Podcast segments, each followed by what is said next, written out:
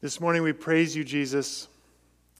We come to you because you are the great God who defeats death, defeats the fall, defeats sin, so that we can come into your presence right now and enjoy who you are for us. Open our eyes and ears. Lord, we want to know you better. Help us by opening us to us your word so that we would know you better. Bless us, Jesus, so that we will be amazed by all that you are and share that amazement by glorifying you wherever we go. In Jesus' name, amen. One of my favorite places here on the Central Coast is Avila Ridge. Avila Ridge is that line of hills that stands between Pismo and then Shell Beach and then the ridge, and then you have Avila Beach and that whole valley that's over there. And if you want to go hike Avila Ridge, you have to park in this neighborhood, and then you kind of have to walk back out, and you walk up this really steep hill right at the beginning, and then it kind of peters out and, and goes up and down, pretty steep at sometimes. But you get all the way to the beach, and it is wonderful. It, it's beautiful to look out over uh, Pismo and Shell Beach and then look out over here over Avila and look out over here and the, see the Pacific Ocean. Just wonderful. But that's actually not the reason why Avila Beach is so wonderful to me. My daughter, over the last couple of years, has hiked Avila Ridge with me several times. And one of those times we got to that that highest point on Avila Ridge. If you're familiar with it, the, the water tanks are right here, and there's that building over here that the city uses to control the water, I'm sure. But if you come over on this side, you look over here and you see Pismo and Shell, and you see over here the rocks, and Guadalupe Dunes are down that way. And we were standing there, Eliana and I, and she said, That's beautiful. And it was. It, it, was gorgeous. And I loved it and praised Jesus for the sight. But you know what was even better than the sight? Is me enjoying with my daughter who appropriately recognized that is beautiful. In, in her mind, in her soul, she recognized the value of having taken this long and hard hike. She's got little legs all the way up and saw this and said, That's beautiful. That is amazing. That was worth the price of admission. And Mark's gospel is like that. Mark's gospel presents us with something even more amazing than Pismo Beach. Mark's gospel presents us with something even more amazing than the ocean. It's the opportunity for little hearts and old hearts to see. That's beautiful. We see in Mark's gospel Jesus we see his power. We see his authority. We see his presence to save us. And so far as, as we have preached through Mark's gospel, we saw his introduction and then we saw the four miracle stories. And today we're beginning a new section. And here we're going to see in Mark's gospel five controversy stories. Mark wants to present Jesus as decisive. Jesus wades into the death that is a result of sin, and he emerges victorious. Victorious over everything that we are powerless against. Mark wants us to stand on the edge of the hill and be amazed and to glorify God. And today we look at the first controversy. Appropriately, it's a forgiveness and healing miracle. Both are just as miraculous. And just as the healing of the leper at the end of chapter 1 taught us that we could be clean because Jesus defeated death, Mark here continues that thought and expands it to include being cleansed from sin, to have forgiveness We see here that the Son of Man has authority on earth to forgive sins, so you and I can be amazed and we can glorify God. So let's read our passage together in Mark chapter 2, verses 1 through 12. When Jesus returned to Capernaum after some days, it was reported that he was at home. And many were gathered together so that there was no more room for them, not even at the door and he preached. He was preaching the word to them. And they came, bringing to him a paralytic carried by four men. And when they could not get near him because of the crowd, they removed the roof above him. And when they had made an opening, they let down the bed on which the paralytic lay. And when Jesus saw their faith, he said to the paralytic, Son, your sins are forgiven. Now, some of the scribes were sitting there questioning in their hearts, Why does this man speak like that? He's blaspheming. Who can forgive sins but God's alone? And immediately Jesus, perceiving in the spirit that they thus questioned within themselves, said to them, Why do you question these things in your heart? Which is easier to say to the paralytic, Your sins are forgiven? Or to say, Rise, take up your bed, and walk?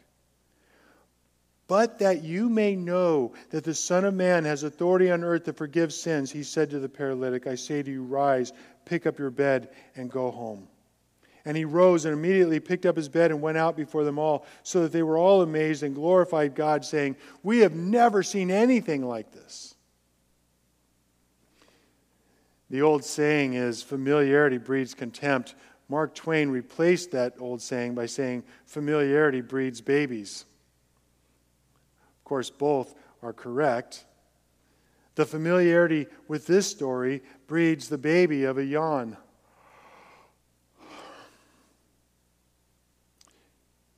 However, you and I should read this miracle and jump. We should be signaling touchdown and giving each other high fives to everyone around us. Because this is so wonderful. We should be amazed and we should give glory to God because of what Jesus does here. But there's contempt for this story for a couple of reasons. This story, this miracle, makes American evangelicals a little bit uncomfortable. You can't read this miracle and miss how forgiveness and healing relate to each other.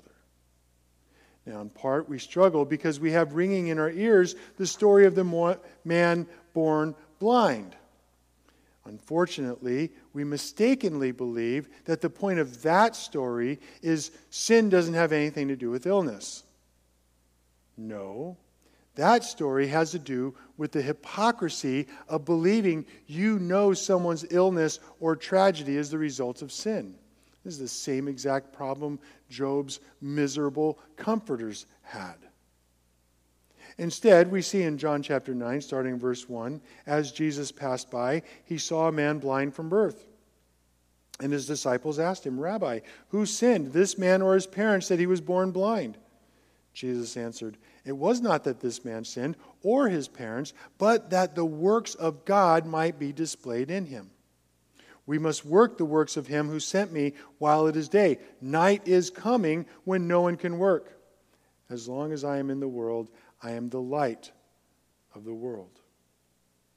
Now, part of the reason we choose to believe that sin and illness are unrelated is that we don't like the idea that our sins result in anything but maybe some embarrassment. Plainly, this is not true. Now, Jesus affirmed in this case that the man's blindness had nothing to do with his or his parents' sin. In this case, the overriding issue is that Jesus would come along one day and heal him. Jesus would come along someday and demonstrate that Jesus is sovereign in forgiving and healing. Exactly the same point that we find in our sermon today. Keep in mind, Forgiveness is irrelevant to healing only in the modern mind. In case you want, consider three examples. 2 Samuel 12, David said to Nathan, I have sinned against the Lord. Nathan said to David, The Lord has also put away your sin. You shall not die. At least in David and the prophet Nathan's mind, forgiveness and healing were very much related. Or consider Psalm 103. Bless the Lord, O my soul, and forget not all his benefits, who forgives all your iniquities, who heals all your diseases. In one of my favorite Psalms in the whole Bible, we see, oh my goodness, forgiveness and healing are very much related. Do you need a New Testament example? Okay, let's turn to James 5. And the prayer of faith will save the one who is sick, and the Lord will raise him up. And if he has committed any sins, he will be forgiven. Because there are cases in which we sin and therefore we have illness. So James is covering his bases and saying, look, if you have faith, you can pray, and these things will be taken care of together. Remember the purpose of miracles. The purpose of miracles is to display God's power or control over all things, including sickness and sin.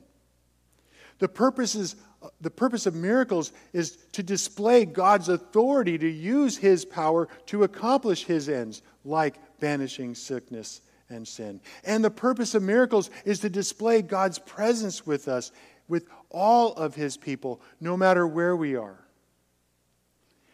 Remember the purpose of miracles is to display for everyone to see how God works to overcome the effects of the fall.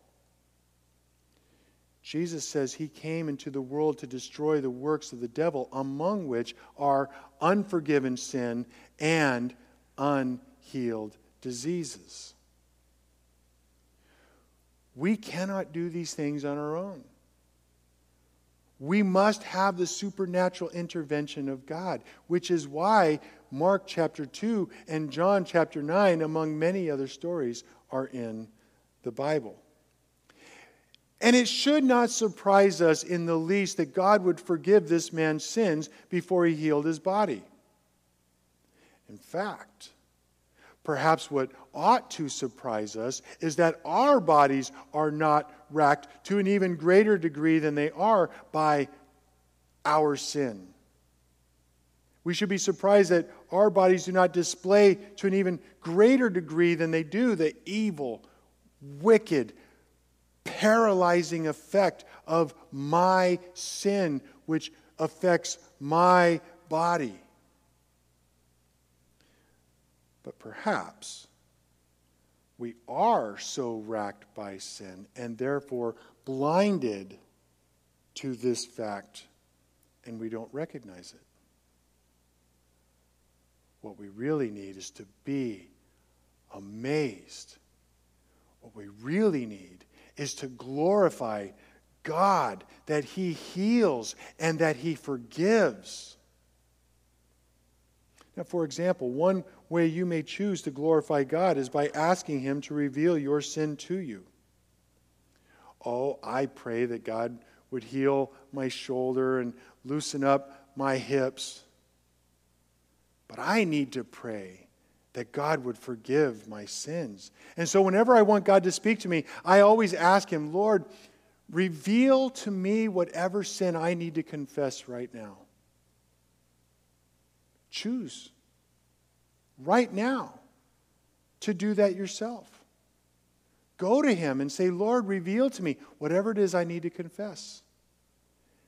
And then as you go about your day, what you will find is your brain will slip into neutral. You'll stop thinking about anything in particular, and God will point out a sin to you.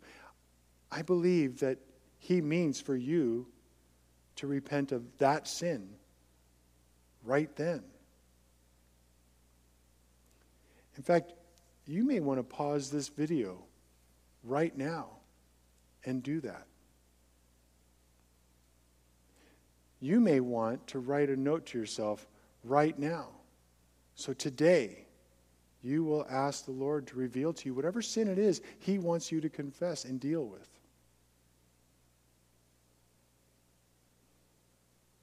In the meantime, we will examine our passage more closely. We will be amazed and we will glorify God. Verses 1 and 2. When Jesus returned to Capernaum after some days, it was reported that he was at home. And many were gathered together so that there was no more room, not even at the door, and he was preaching the word to them. So Jesus came home. We don't know where he was. And the miracle worker who came to town could not be hidden. Everyone came, everyone wanted a miracle. But what was Jesus doing? He was preaching the word to them.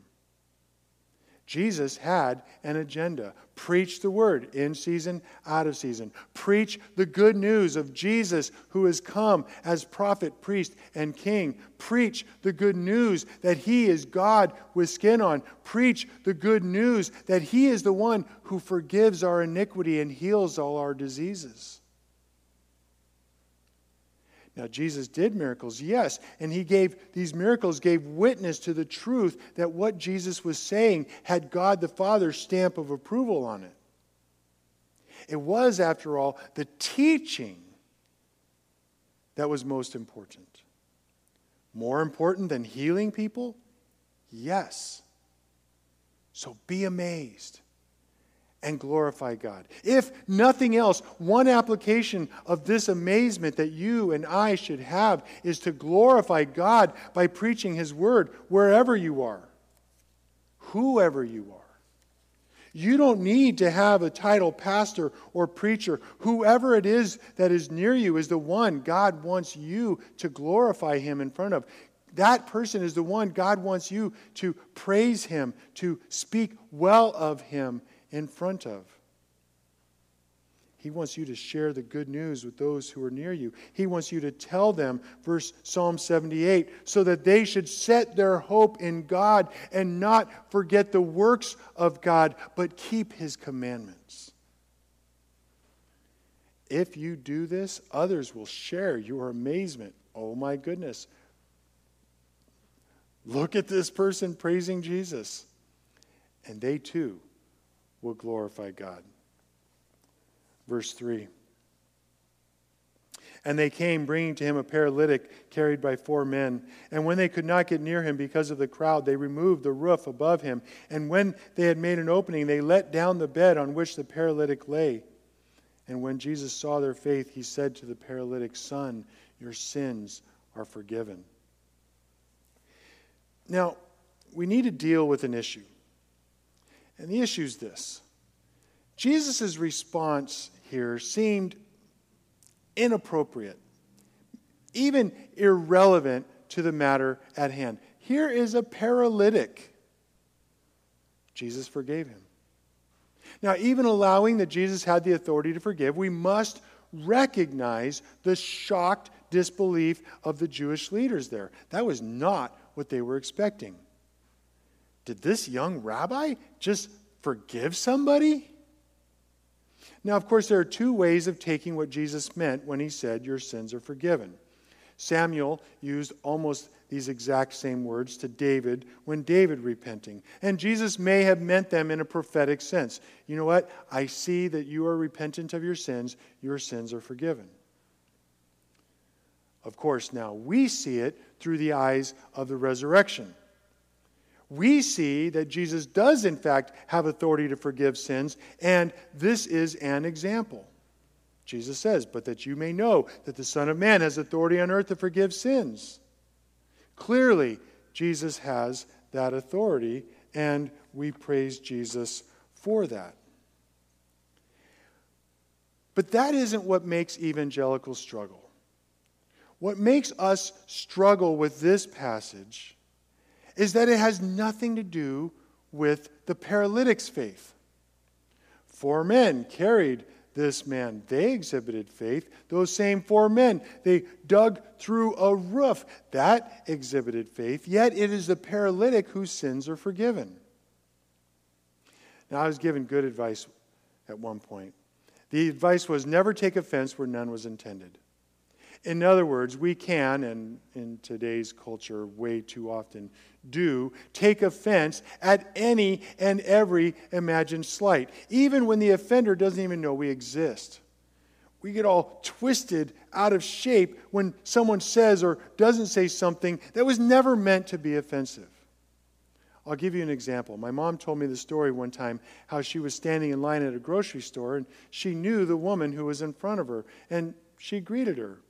But the woman flat ignored my mom. So my mom was offended. What's with that? Oh my goodness. How can you be so rude? It wasn't until later on that day she discovered that this woman had just lost her mom that morning. She was stunned. She didn't hear my mom. She meant no offense to my mom. Amazing how we can be offended like that. But something similar is going on here. Don't be offended. Trust that Jesus knew more about this paralytic's heart than you do it's safe to assume that this paralytic believed. Perhaps he motivated. They were his four sons who carried him. Who knows? But the point is that Jesus saw this man's greatest need. This man's greatest need was not what all the people gathered around him thought was his greatest need. Jesus knew that this man's greatest need was forgiveness. Jesus knew that this man's greatest need was to know that his sins were forgiven. But there's something even more important than that going on in these verses. We need to note something about the faith that the four men involved had. Now, this is absolutely crucial. We have to get this. Don't miss it. These men took action. They took drastic action. They ripped open the roof of somebody's house. It was just like the woman who beat on the door of the unjust judge. In that story, there's a woman who demanded justice against someone who had wronged her. And so, what did she do? She was so insistent that the judge help her that she gave him no rest. We read in Luke 18 For a while the judge refused, but afterwards said to himself, Though I neither fear God nor respect man, yet because this widow keeps on bothering me, I will give her justice so that she does not beat me down with her continually coming. This woman was beseeching. This woman was pleading. She was insistent, even to the point of being rude until she got what she needed.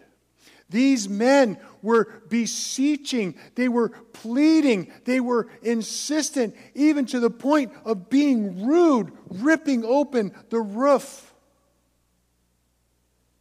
and Jesus answered. Why?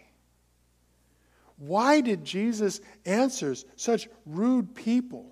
Well, evidently, according to Jesus, God likes that sort of effort, that sort of importunity, to use the old word when it comes to asking favors of the Almighty God. Look again at Luke 18, verse 7. And will not God give justice to his elect who cry to him day and night? Will he delay long over them? I tell you, he will give justice to them speedily. Nevertheless, when the Son of Man comes, will he find faith on the earth?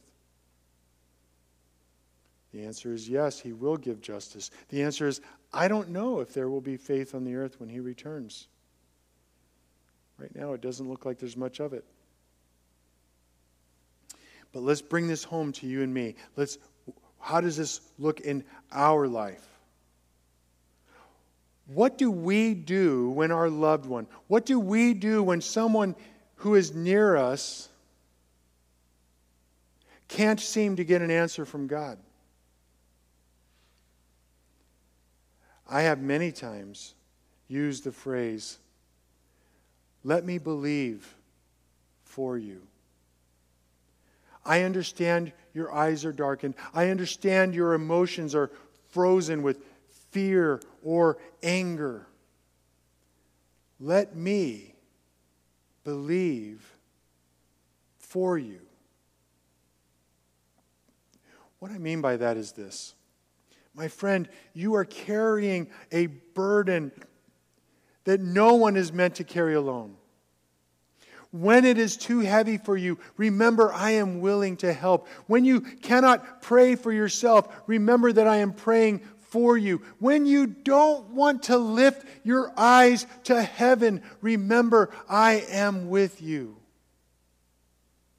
If you are one who trusts the promises of God for you in Christ, even when you're in that dark hole, even when the roof, the ceiling above your bed is made out of concrete.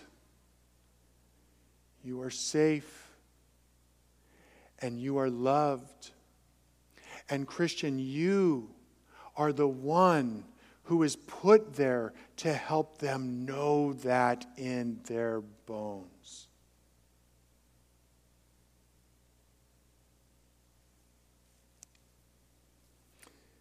This is what it means to bear one another's burdens the death of a child, the loss of a job, the end of a dream. These burdens These burdens we need to entrust to a brother or sister to help us.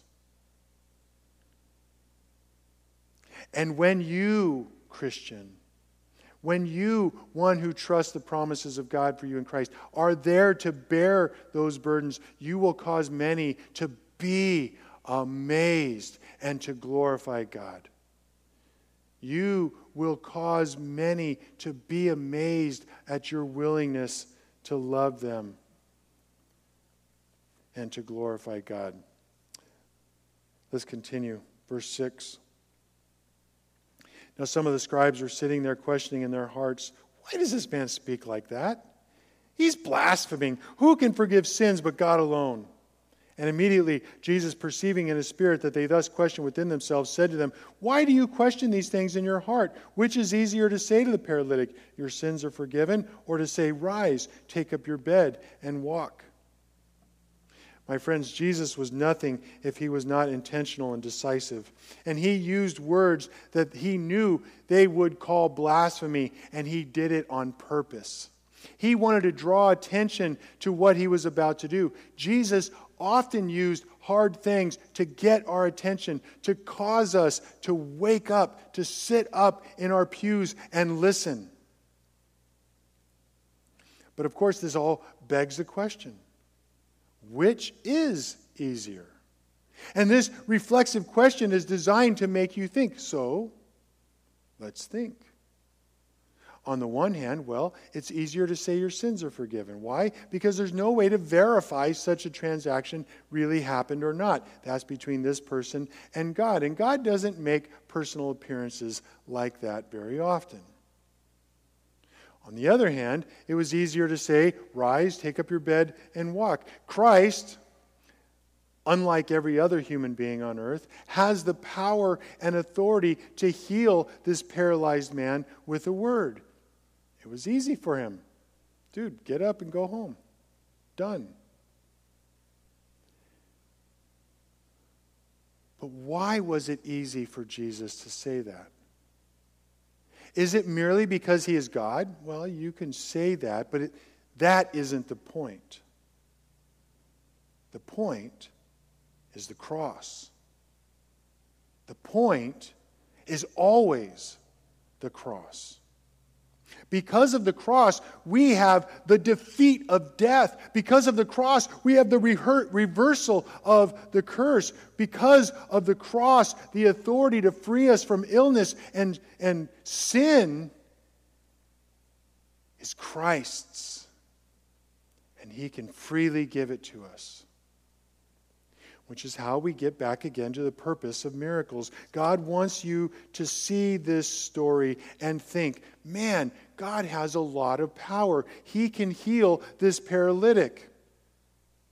But don't leave it there. You're meant to take the next step. The next step is, huh, I bet he's powerful enough also to heal me of whatever it is that causes me to suffer. But you're supposed to see this miracle and realize God has authority. God chooses who to heal and who not to heal.